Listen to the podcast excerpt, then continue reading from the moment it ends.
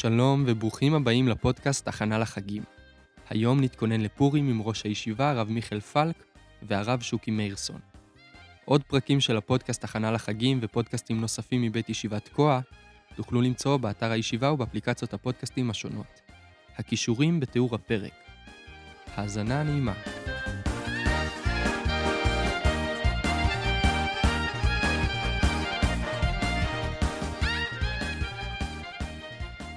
טוב, הרב שוקי, אני חושב שהגיע הזמן uh, לעשות לחיים.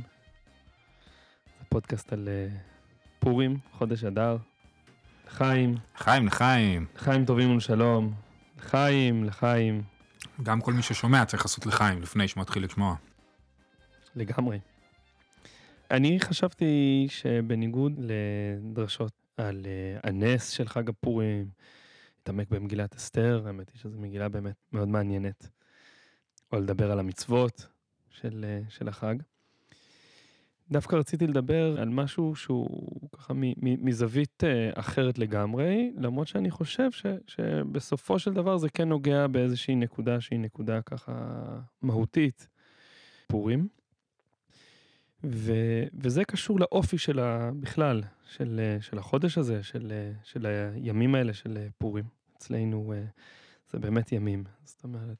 כשהישיבה נמצאת בתקוע ואתה גר בירושלים, אז uh, זה מין חג ארוך של uh, שלוש ימים ככה ב- לפחות. השנה זה פורים משולש, אז זה בכלל.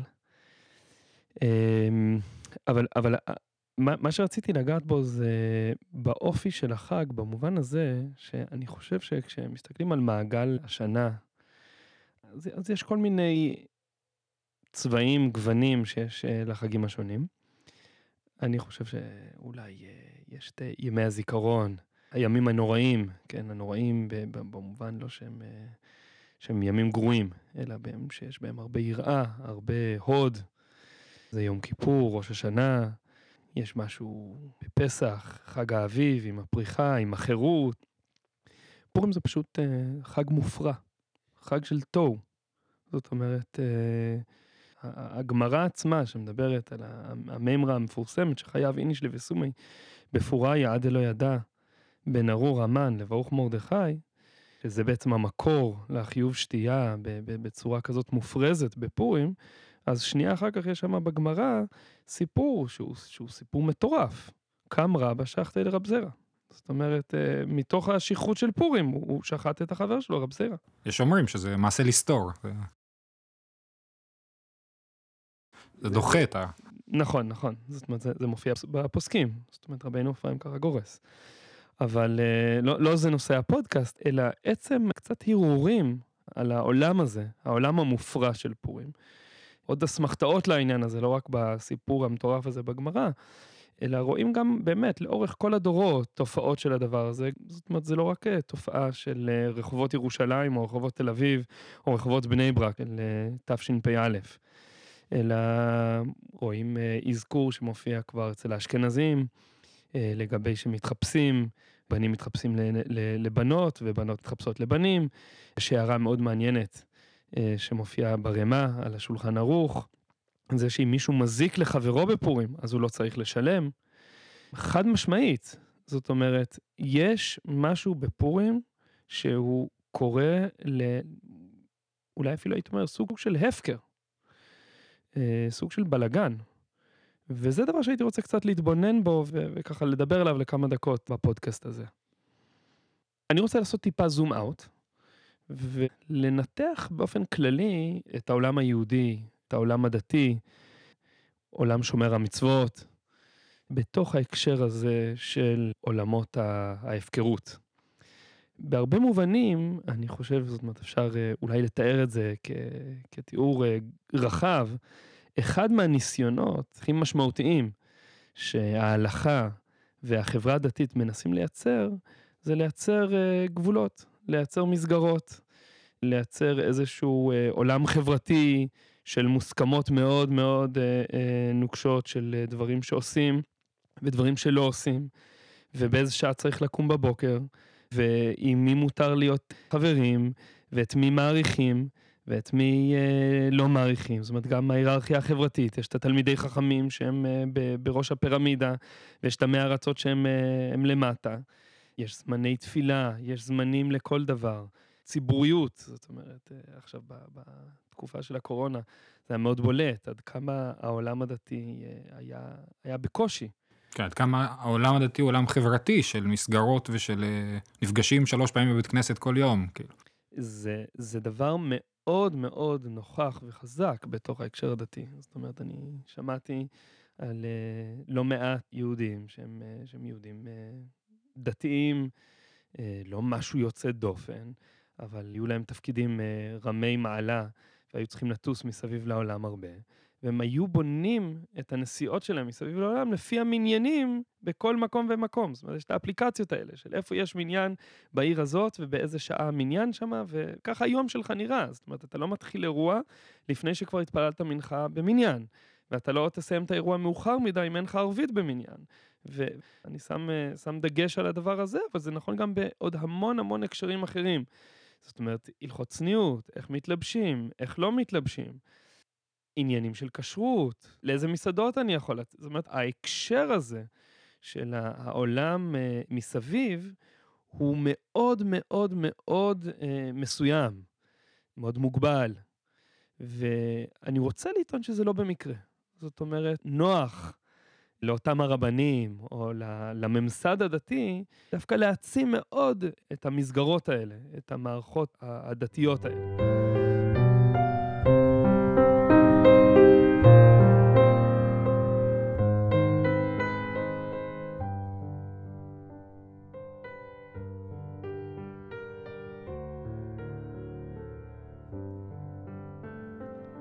עכשיו, זה, זה ציור אחד, כן? זה ציור, אולי אה, יש שיאמרו של העולם אה, של היקים, או יש שירצו לומר העולם הליטאי. כנגד זה אני רוצה להציג אה, איזשהו עולם אחר, שאני חושב שבאופן מובהק הוא יצא כנגד העולם המסגרתי הזה, שזה העולם החסידי. זאת אומרת, אני חושב שמראשית דרכה של החסידות, מהבעל שם טוב, באמת העולם החסידי בא ואמר, מי אמר ש... שזה שהוא תלמיד חכם אז הוא יותר שווה ממך? פירוק של ההיררכיה החברתית היא כאילו דבר נורא דרמטי ב... בהתנגדות לחסידות. זאת אומרת, מה, מי זה הבעל שם טוב שיבוא ויגיד, אה, כאילו, שנבוא ונעריך אותו? מה פתאום? מה פתאום תלמידי חכמים יושבים אצל הבעל שם טוב? כאילו, זה לא יכול להיות, הכפיפות הזאת. זה באמת מעניין, כי לא היה ברור בכלל אם הבעל שם טוב הוא, הוא למדן גדול, הוא פוסק הלכה חשוב. ו, ובמובן הזה, זה לא רק היה שאלה של מי עומד בראש הפירמידה, אלא על מה אני שם את, ה, על מה אני שם את הדגש. זאת אומרת, היהודי הפשוט הזה, אם הוא אומר uh, ברכה עם כל הלב, אז מבחינת הבעל שם טוב שווה לו להשקיע את כל האנרגיה שלו, להסתובב בין הילדים שיברכו ברכות על, על התפוח שהוא נותן להם, ולשבת עם כל מיני uh, יהודים uh, רמי מעלה, זה, נו, זה, זה בזבוז זמן. או, או אפילו יותר מזה, יותר קיצוני מזה, זה הילד שמנגן בחליל ביום כיפור, כאילו, שזה המדרגה הכי גבוהה, שזה ממש אה, שבירת המסגרת. נכון, נכון. יש סיפור יפה שככה מבטא את הצד הזה מכיוון אחר. בפשיסחה ואחר כך בקוצק, זה היה מקום מאוד מאוד חריף במובן הזה. זאת אומרת, יש שם תיאורים שבאופן כללי הם פשוט יצאו, אה, זאת אומרת, היה להם איזה מין תאווה כזאת, אני חושב, לצאת נגד המוסכמות החברתיות. יש שם תיאורים על איך היה נראה אה, התפילות בימים הנוראים, שהם היו מתפללים מהר, מהר, מהר, מוקדם בבוקר, ואז הם היו מוציאים את השח ומשחקים שחמט.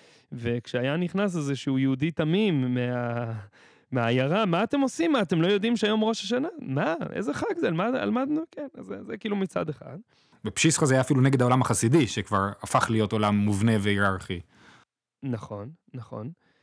וגם כשאתה הולך אה, וכאלה סיפורים אחרים, תיאורים אחרים שיש שם בקוצק, אז יש סיפור מפורסם ששמעתי כמה פעמים אה, מהרב, על, על אותו אה, נכד של רבי עקיבא איגר, שהלך לקוצק. אה, רב לייבל אייגר, שלימים אה, גם נהיה אדמו"ר בעצמו. אבל אבא שלו, זאת אומרת דווקא רבי עקיבא איגר, אה, היה, היה לו איזושהי ידידות, איזשהו קשר עם, עם החסידים, למרות שהוא בעצמו לא היה חסיד, אבל אביו של רבי לייבל אייגר, רב שלמה אייגר, הוא היה ממש מתנגד חריף, ולפחות התיאורים מתארים שכשהוא שמע שהבן שלו הלך לקוצק, אז הוא ממש ישב עליו שבעה כפשוטו. ובאיזשהו שלב, אה, אה, כשהם ניסו עוד איכשהו לחזר אחריו ולשכנע אותו שיחזור הביתה, אז הוא שלח שליח שיחפש אחריו בקוצק. שיביא אותו הביתה. שיביא אותו הביתה, כן. שם יושב שם על, ה... על הספסלים אה, שיכור או משהו, כן? נשמע איזה מין תיאור מזעזע כזה, לא עלינו הלך לקוצק, אבל ככה באמת הם, הם תפסו את זה בתור איזושהי אכזבה גדולה, אבדה גדולה. והוא מגיע לקוצק, ושם בקוצק אה, הוא מחפש את אה, מישהו אה, יודע איפה מתגורר אה, הרב הגאון, אה, הרב אה, לייב אייגר. מסתכלים עליו, כולם עושים לו פרצופים, כאילו, מאיפה נחת עלינו, הרב הגאון, אין כאן רבנים גאונים, מה, מה, מה, על מה אתה מדבר? ואף אחד לא ידע. ואז אחרי ככה כמה בירורים, אז אחד אומר לו, אה, אתה מתכוון ללייבל שלוימס עקיבס. כן, ככה זה היה איזה מין כינוי שהיה לו. לייבל הבן של שלוימה, הבן של עקיבא. עכשיו, רבי עקיבא איגר לייטמן דה פאלי, כולם ככה אה, התייחסו אליו בתור גדול הדור.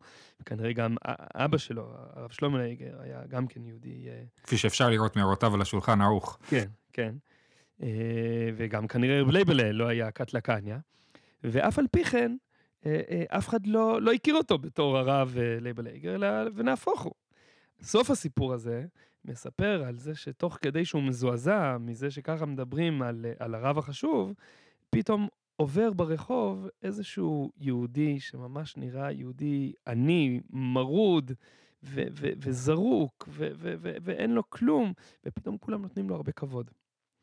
ומתייחסים אליו בהרבה הערכה.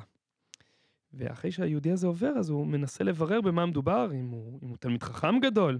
כנראה שאם הוא תלמיד חכם גדול, אז וואו, אז יש כאן משהו באמת מיוחד. אומרים, תלמיד חכם? מי זה בקושי יודע צורת אות? אז טוב, אולי הוא יחסן גדול. איזה יחסן? אנחנו בכלל לא מכירים את אבא שלו. אז אולי הוא עשיר גדול ולא יודע, ככה מתלבש משום מה בצורה... איזה... אתה, אתה רואה איך הוא נראה. אז, אז מה, מה, מה ראיתם על ככה שאתם ככה מתייחסים אליו? אז וואו, היהודי הזה, הוא ענב אמיתי. ואז הוא יצא משם, והסיפור נגמר בזה שהוא חושב שהחסידים האלה הם, הם, הם, הם, טיפשים גמורים. כי אין, הוא לא יחסן, הוא לא למדן, הוא לא עשיר. אז ברור שהוא יהיה ענב. כאילו, מה, מה, מה, מה הוא יכול להתגאות? אבל uh, על כל פנים, זה, זה היה פשוט uh, סיפור uh, שבאמת מבטא עד כמה הסיפור הזה של, ששמים פס על העולם, בקוצק זה היה גם מאוד בולט בהקשר הזה של זמנים, בהקשר הזה גם של איזושהי התייחסות למנהגים. מספרים שם שלא היו תוקעים בשופר במשך אה, חודש אלול. אה, סליחות, נאמרו שם בקיצור עצום. זאת אומרת, כל, כל העולם החברתי המאוד חזק, כל הסוציולוגיה הזאת, שהיא מאוד מאוד משמעותית בעולם הדתי, פשוט לא הייתה קיימת שם. הם uh, השקיעו, ב, כאילו, פירקו את הדבר הזה. לגמרי. כן. אגב, אני חושב שגם במקומות אחרים, גם אם זה היה פחות חריף, אבל זה גם דבר מאוד חזק בעולם החסידי. זאת אומרת, גם במקום כמו בחב"ד, עד היום, מתייחסים לרבנים, קוראים להם, במקרה הטוב, רב, כן? אבל גדולי המשפיעים היו קוראים להם בשם הפרטי. יש רבה, חוץ מהרבה, כל האחרים, כולם שווים. כולם חסידים. כולם. כן, אבל, אבל זאת אמירה חברתית, זאת תפיסת עולם שהיא באה ואומרת, בסדר, אנחנו לא, לא עושים כאן אה, איזשהו אה, מבנה מאוד אה, מורכב ומפואר של, אה, של איך נראה העולם. ובמובן הזה, אני ככה רוצה לחזור, אם אני מעמיד את העולם החסידי מול העולם הליטאי, או העולם הדתי בכלל, אני חושב שאחד מהניסיונות של העולם החסידי הוא באמת להרחיב ואולי אפילו לפרוץ את הגדרות. שהעולם הדתי כל כך אה, מומחה ב- בלייצר.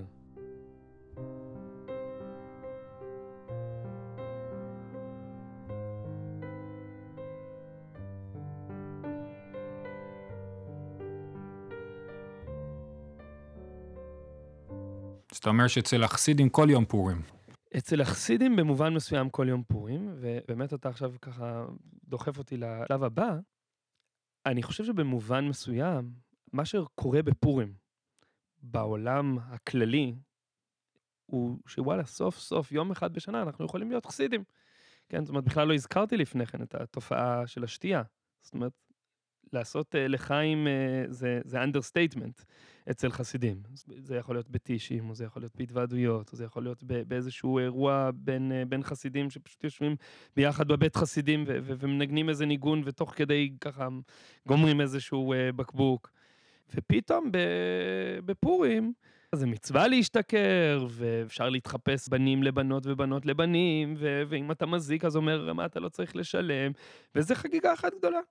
סוף סוף יש חופש. כן, פורים זה שבירת המסגרות. פורים, אה, בכל השנה אנחנו בתוך אה, מערכת מאוד לוחצת כאילו, אז אומרים, יום אחד נשחרר את השסתום, אנשים יוכלו קצת לנשום, וזה, נוכל לחזור אה, למחרת, להתחיל להכין, להכין לפסח, שזה החג של הכי מסגר. אתה אומר, זה איזשהו ככה פטנט חינוכי של הרבנים. ניתן להם יום אחד ככה לעשות מה שבא להם, אבל אז, אז נוכל להרוויח אותם בחזרה עם... בחזרה בתוך המסגרות. שמעתי שאצל ה... יש את הדת הבהאית. הדת הבהאית זה דת די מודרנית, הם עשו דברים מאוד יפים, כאילו הכל כזה מסתדר יפה. אז המספר הקדוש אצלם זה 19, אז הם, יש להם 19 חודשים של 19 ימים, ואם תחשב יוצא לך שבשנת שמש אה, יש להם ארבעה ימים מיותרים. יש להם ארבעה ימים של, של לא מן המניין, הם לא בלוח, ובארבעה ימים האלה תעשה מה שאתה רוצה, זה וכולי. אז משהו על, ה... כן. על, כן. על הצד הזה. כן. כמו שאומרים שיום כיפור הוא למעלה מה, מהזמן, הוא לא חלק מהלוח שנה, אז פורים זה, זה הפוך, פורים כפורים. ואגב, כשאני יוצא ומסתובב ומסתכל על, ה, על העולם, זה לא משנה אם זה בירושלים או בבני ברק או בתל אביב, אני חושב דווקא שככל שהולכים לעולם דתי יותר וחזק יותר במסגרות, אז ככה אתה חווה את זה בצורה הרבה יותר חזקה. פריקת המסגרות, אתה, באמת, זה יום של, של איזה מין התפרקות כזאת. זאת אומרת, עושים דברים מסוכנים, עושים מה שבא לך, שותים כמה שבא לך. פשוט הפקרוולט. אני גדלתי בקהילה מזרוחניקית, בגילו, ואצלנו בפורים אני זוכר שהיה בסוף הרחוב משפחה שהבן, אחד הבנים נהיה חבדניק. אז תמיד באמצע סעודת פורים היה מישהו פורץ אלינו לבית ואומר, אבי מנדלביץ' השתכר, בואו לראות את אבי מנדלביץ', כאילו היה אחד כזה בכל הרחוב. ואתה גדלת בהר זה נראה אחרת. כן, האמת היא שזה גם יום אה, שהוא, שהוא קצת, הוא יכול להיות מפחיד בכל מיני הקשרים. זאת אומרת, אתה רואה את הנהגים השיכורים. יש כל מיני תופעות. ילדים שצריכים לראות את ההורים שלהם שיכורים, זה גם... אה, כן, כן, זה בהחלט לא פשוט. עכשיו, אם היינו עוצרים כאן, אה, אז, אז היינו אומרים, טוב, נו, אז יום אחד בשנה החסידים ניצחו. אבל האמת היא שדווקא כשהולכים ל... ומתבוננים בעולם החסידי בפורים, זה, זה ממש נראה אחרת. זאת אומרת, אם היית מצפה שאצל החסידים בפורים העולם יהיה עוד יותר uh, פרוע ועוד יותר uh, תוהו ובוהו, כן? יש חסידים שממש בפורים עושים וידוי. זאת אומרת, זה סוג של uh, יום כיפור, כן? Uh, אני חושב שבסלונים הרב שטיינס ככה תיאר בפנינו שזה ממש יום של חשבון נפש, כן? וגם במקומות אחרים, אתה הולך לחסידים בפורים, זה, זה יום נורא רציני. זה יום נורא משמעותי. זאת אומרת, אתה דווקא לא מרגיש שם את, ה, את ההפקר, את השחרור הזה, שאתה, שאתה פוגש אצל, אצל, אצל, אצל העולם, זאת אומרת, התופעה הזאת, ש, שבאיזשהו מקום כל השנה תופסים אותך, כולאים אותך, כולאים אותך, כולאים אותך, וככל שאתה יותר חזק ב, ב, ויותר דתי, אז ככה יותר מצליחים ככה למחוש אותך ולקלוע אותך, אז או, סוף סוף, כאילו יום אחד אתה יכול ככה, פח, איזה מין ציר לחץ כזה. אז אצל החסידים בפורים זה ונהפוך הוא ממש. אני הייתי פעם אצל אה, הרב ישראל בן שלום, פעם אחת בחיים פגשתי אותו. אה, באתי אליו לשיעור, זה היה בחודש אדר, ואחרי השיעור היה פטפוטים כזה, ואמרנו, אצלכם שותים בפורים? זה משהו כזה, אצלנו שותים רק מיץ ענבים בפורים. זה... טוב, זה, זה מדרגה ממש. כן. כן אני, אני לא יודע אם זה, זה מדרגה שכל אחד יכול להרשות לעצמו להגיע אליה. עכשיו, ממילא, מה שאני מנסה לומר, שזה באיזשהו מקום זה מדליק נורה אדומה. זאת אומרת, מה קרה כאן? זאת אומרת, הם, הם פשוט לחוצים שזה יגיע ליותר מדי הפקר, ומשום מה במקומות אחרים אה, הם, הם לא לחוצים, או הם, הם לא מסוגלים. המשטר אה, אצל החסידים הוא מספיק חזק, שהם יכולים כאילו דווקא ביום הזה לעשות הפוך. אני לא חושב שזו, שזה הסיבה. זאת אומרת, אני, אני, אני באמת חושב שבאיזשהו מקום, למעשה, תופסים את פורים אחרת. זאת אומרת, אם אצל רוב העולם, פורים הוא חג שבאמת יום של שמחה במובן הפשוט של הכל מותר, בוא נהיה משוחררים, בוא נשמח. חסידים זה, זה קטן עליהם. זאת אומרת, את הדבר הזה במו, ב, ב, ב, בהרבה מובנים, זה כל יום צריך. זאת אומרת, כל יום צריך להיות בשמחה, וכל יום אם יש משהו שכובל אותך, אז אתה צריך אה, איכשהו להתגבר על הדבר הזה, ואסור ש, שתהיה אה, עבד ולא בן חורין. ואז במובן, במובן הזה, השאלה, השאלה מה באמת אה, אה, עבודה בפורים, או אם אני אחזור אחורה, למה? למה החסידים היה להם כל כך חשוב אה, לערער על המוסכמות?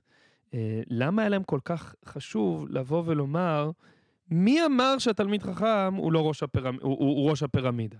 זאת אומרת, למה הבעל שם טוב בא וניער מבחינה חברתית את העולם היהודי, וזה רק הלך והמשיך בד... בדורות ש... שלאחריו? אני חושב, וזה באמת נוגע בנקודה המהותית אה, בעניין כאן, אני חושב שמבחינה חסידית, העולם בחוץ, ברגע שהוא תופס יותר מדי מקום, אז הוא נהפך להיות משהו שלא רק שהוא לא מועיל והוא שומר עליך בפנים, אלא הוא מפריע, הוא מונע ממך להיות בפנים. זאת אומרת, באמת יש בפנים. הבפנים הוא לא רק מוגדר מזה שאני לא שברתי את הגדרות והייתי ילד טוב. וקמתי למניין בבוקר, ו- ו- ואני מתייחס בכבוד ובהערכה לרב של הבית כנסת, ו- ועוד כהנה וכהנה דברים. הדבר המשמעותי באמת זה רחמנא ליבא ביי. זאת אומרת, הקדוש ברוך הוא מחפש את הנשמה שלנו, את הלב שלנו, כן? ובמובן הזה, דווקא בעולם החסידי, כשאני מערער ואני קצת מוריד את המחיצות, ובא ואומר, בוא, בוא נקשה, ואולי, אולי איפכא מסתברא. מי אמר שבאמת כבודו ראוי לכל כך הרבה כבוד, כן? זה פתאום באמת חושף, מאפשר להיות קשובים יותר, לשים את הפוקוס, את, ה, את הדגש על השאלות החשובות באמת. זאת אומרת, איפה הלב שלי? איפה הרצון שלי? איפה, איפה אני באמת מונח? איפה החיים שלי? כן? זאת אומרת, במובן הזה, התופעה הזאת, שאם אני פוגש בן אדם שכל השנה הוא כבול למלא מלא מסגרות, ואז פתאום בפורים, מה שקורה זה פשוט שחרור עצום, וזה הפעם היחידה בשנה שאתה רואה שהבן אדם באמת שמח, אז אומר דרשני. זאת אומרת, איפה, איפה היה כל השנה? זאת אומרת, הוא, הוא, הוא לא שמח במה שקורה איתו כל השנה, הוא לא, הוא לא נמצא שם באמת.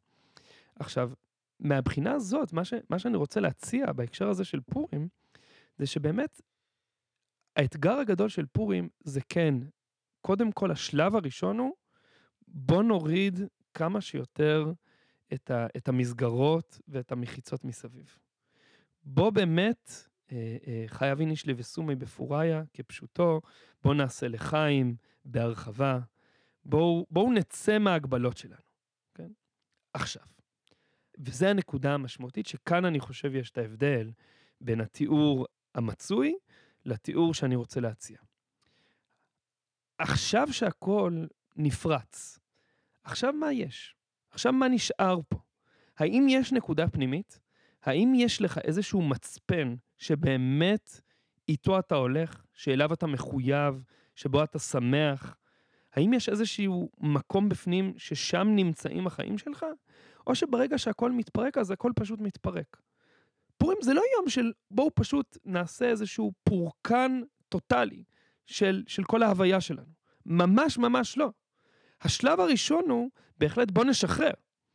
אבל אחר כך, במובן היותר עמוק, המבחן של פורים זה מה יש בפנים.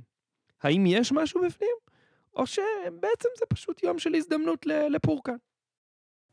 אני מנסה להבין, כי אני חושב שאתה אומר דברים... אה, אחד זה השאלה כאילו מה יש בפנים, והשני, נגיד התיאור של הווידוי בפורים, כן? זאת אומרת, אה, אה, איזושהי עבודה.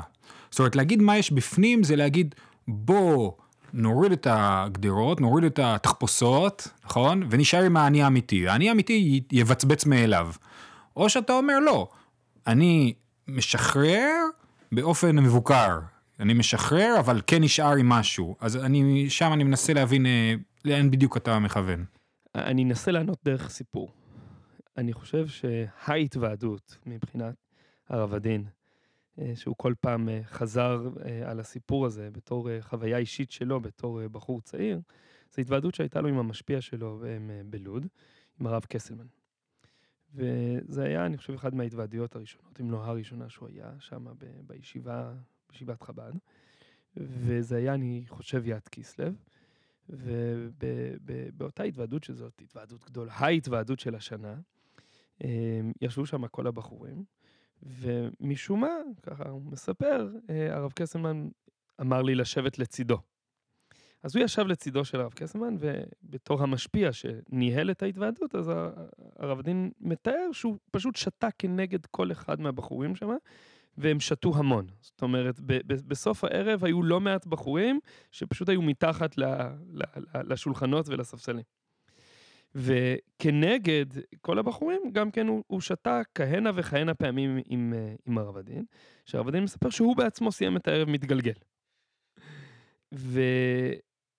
והתיאור המאוד מאוד מרשים ש, שהוא תיאר, היה איך שבצד אחד היו את כל הבחורים השיכורים. וכשהרב קסמן הסתכל לכיוון שלהם, הפנים שלו היו אדומות, והוא ניגן בהתלהבות, והוא דיבר ממש כאחד השיכורים. ואז רגע אחרי, כשהוא הסתובב לכיוון של, אה, של הרב הדין, הבחור הצעיר והמבויש שישב לצידו, הוא היה פיקח לחלוטין, צלול, וחוזר חלילה. זאת אומרת, רגע אחד הוא היה שיכור גמור, רגע שני הוא חזר להיות צלול לחלוטין. הוא מספר שבסוף, אה, זאת אומרת, ההתוועדות שהסתיימה ממש לפנות בוקר, בבוקר למחרת, אני לא יודע, שבע וחצי או משהו, אה, אותו הרב קסלמן ששתה כהוגן בהתוועדות, כבר עמד בכניסה שם לבית מדרש של, של הישיבה, וככה קיבל בברכה את התלמידים ש- שהגיעו בזמן, או שאיחרו, או שלא הגיעו. וזה, וזה מבחינת העניין, זה תיאום מאוד מאוד חזק של מישהו אחד שמצד אחד באמת מסוגל להיות שיכור. ומצד שני, יש שם איזשהו משהו בפנים, זאת אומרת, הוא, הוא לא עשה את עצמו שיכור. אני חושב שהוא היה באמת שיכור, אבל הוא לא איבד שליטה. ויש גם תיאורים כאלה, דרך אגב, גם בקוסק, בחידוש הערים, אני חושב שהגיע אליו איזשהו יהודי בפורים, שפניו היו ממש אדומות, והוא ככה דיבר בהתלהבות ובלהט על איזשהו פלפול אה, פולני כזה, ו- ו- וחידוש הערים אה, ככה עשה לו פנים, אה, נזף בו, כאילו, מה, מה זה, מה אתה כאן... כן. אגב, באותו סיפור עם הרב קסלמן, אז, אז היה אחד מהבחורים שעמד שם ודיבר בלהט, אז הרב קסלמן הסתכל עליו ואמר, נו, הספירט מדבר מתוך גרונך, כן, האלכוהול מדבר, זה לא אתה. זאת אומרת, ש, ש, שאני חושב שזה זה לא או זה או זה, כן? זאת אומרת, כן, מצד אחד צריך, צריך להיות שיכורים, אבל בסוף אתה באמת מתכוונן לגעת ו, ולחפש ולהאחז בנקודה ש, שהיא הנקודה הפנימית שלך. זאת אומרת, השאלה, מה, מהי התחנה הסופית שאליה אתה מנסה להגיע בפורים?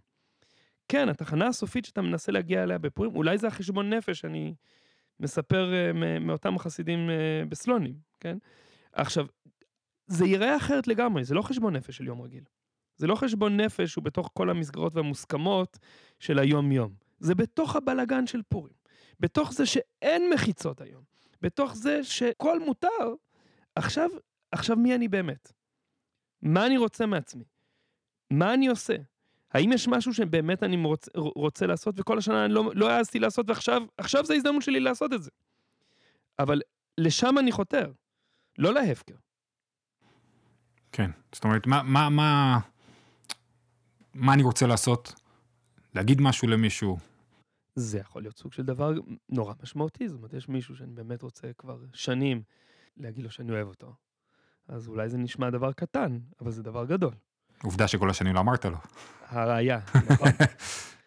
זה יכול להיות שפתאום אה, אני רוצה לספר משהו לעצמי, שלא העזתי לספר אה, כל השנים. יכול להיות איזשהו סוג של אה, בקשה מהקדוש ברוך הוא. זה יכול להיות אה, אלף ואחד דברים. אבל אה, זה, זה בהחלט, בשביל הדבר הזה שווה לעשות פורים. בשביל לעשות פורים רק בתור, בתור עוד יום של פורקן, נו, האמת היא זה גם לא נשמע לי כזה מעניין. אולי... אה, אולי לא, לא, לא גדלתי בעולמות כאלה נוקשים, שזה כזה חידוש, אבל, אבל נראה לי שפורים הוא יום, אה, יום, יותר, אה, יקר ו, ו, וגבוה מרק לנצל אותו בתור יום פורקן.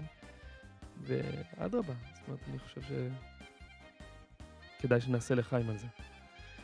לחיים גדול, לחיים שבאמת אה, נזכה אה, אה, לא לפחד, ובאמת אה, לצאת מתוך הגבולות שלנו.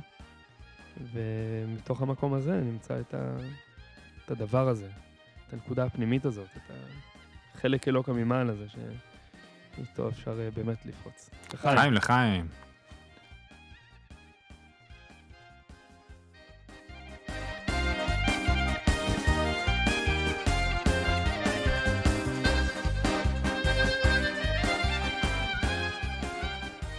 אהלן, אם נהניתם מהפודקאסט ואתם מעוניינים לעזור לנו להמשיך לצמוח ולגדול, אתם מוזמנים לתרום לישיבה את מחצית השקל שלכם בקישור בתיאור הפרק ובאתר הישיבה.